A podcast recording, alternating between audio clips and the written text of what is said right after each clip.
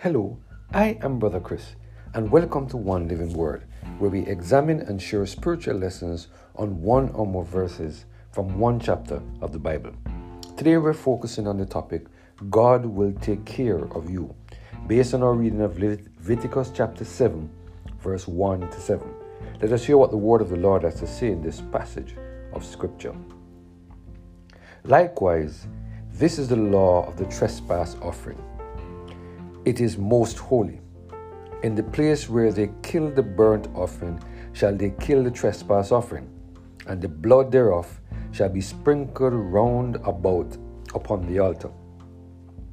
And he shall offer of it all the fat thereof, the rump, and the fat that covereth the inwards, and the two livers, two kidneys, and the fat that is on them, which is by the flank, and the caul that is above the liver, and the kidneys, it shall be taken away. And the priest shall burn them upon the altar for an offering made by fire unto the Lord. It is a trespass offering. Every male among the priests shall eat thereof. It shall be eaten in the holy place. It is most holy. And the sin offering is, so is the trespass offering. There is one law for them. The priest that maketh atonement therewith shall have it. When we study carefully the sacrificial system that God put in place, we will see that He made adequate provision to take care of those individuals who were responsible for taking care of the services in the sanctuary. It is very important for us to realize that the tribe of Levi was assigned the responsibility to minister in the sanctuary, and were not required to take part in any other kind of work. Therefore, God had to provide a way for them to get food to eat. Against this background, I would like for us to examine closely how the Lord provided meat for the priest to eat from the trespass offering. In Leviticus chapter 7, verse 1 to 7, the word of the Lord said the following, "Likewise is the law of the trespass offering. It is most holy. In the place where they kill the burnt offering shall they kill the trespass offering, and the blood thereof shall be sprinkled round about the altar. And he shall offer of it all the fat thereof, the rump, and the fat that covereth the inwards, the two kidneys, and the fat that is on them, which is by the flanks, and the caul that is above the liver, and the kidneys, it shall be taken away. And the priest shall burn them upon the altar for an offering made by fire unto the Lord. It is a trespass offering. Every male among the priests shall eat thereof. It shall be eaten in the holy place. It is most holy. And the sin offering is, so is the trespass offering. There is one law for them. The priest that maketh atonement therewith shall have it." Here we see the Lord specifying the actions that should take place by the sinner and the action that should be taken by the priest whenever a trespass offering is being offered. Notice carefully that the actions of the sinner and the actions of the priest are very similar to the actions that related to the meat offering and the sin offering.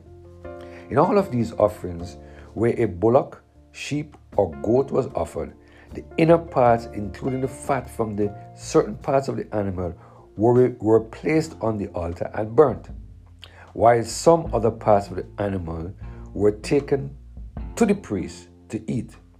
Have you ever wondered why God asked that certain parts of the animal that was being sacrificed was taken to the priest to eat? Notice carefully that in the case of the trespass offering, every male among the priest's family was also given part of the animal that was used in the sacrifice to eat.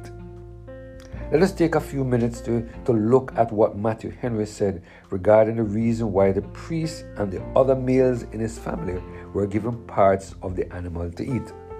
He said, "As the flesh of the trespass offering, the right to it belonged to the priest that offered it." Verse 7. He that did the work must have the wages. This was an encouragement to the priests to give diligent attention on the altar. The more ready and busy they were, the more they got.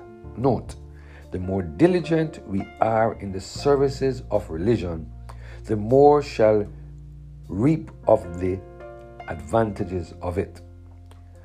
But any of the priests and the males of their family might be invited by him to whom it belonged to partake with him.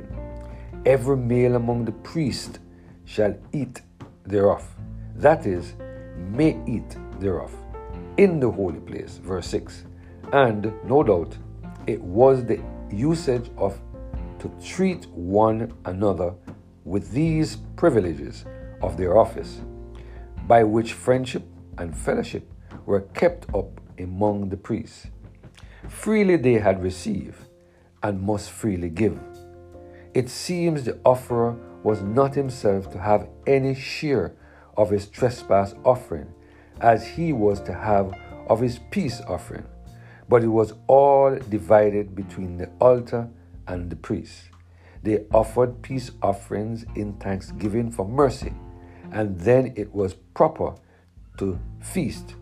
But they offered trespass offering in sorrow of sin, and then fasted was more proper, in token of holy mourning and a resolution to abstain from sin. End of quote. Wow! What a mighty God we serve. We have a heavenly Father that watches over us.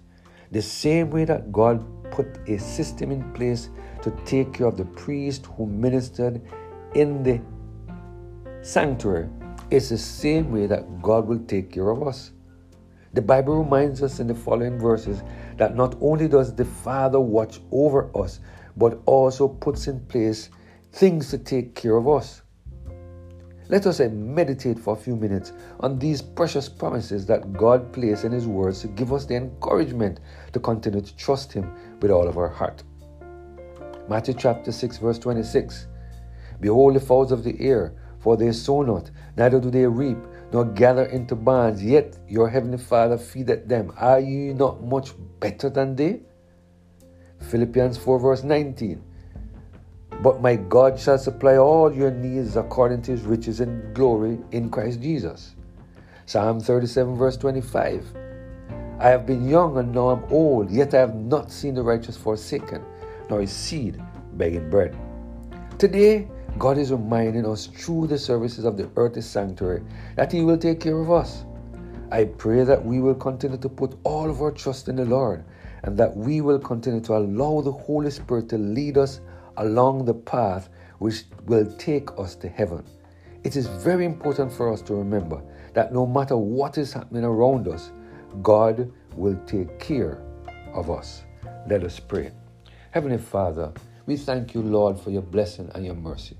We thank you, Lord, for your forgiveness and your watch care of us, and for reminding us today that no matter what is happening around us, the same way you took care of the priests during those sanctuary services, you will take care of us. Help us, Lord, to put our complete trust in you. Watch you do your work of taking care of us, and then praise your name for what you have done.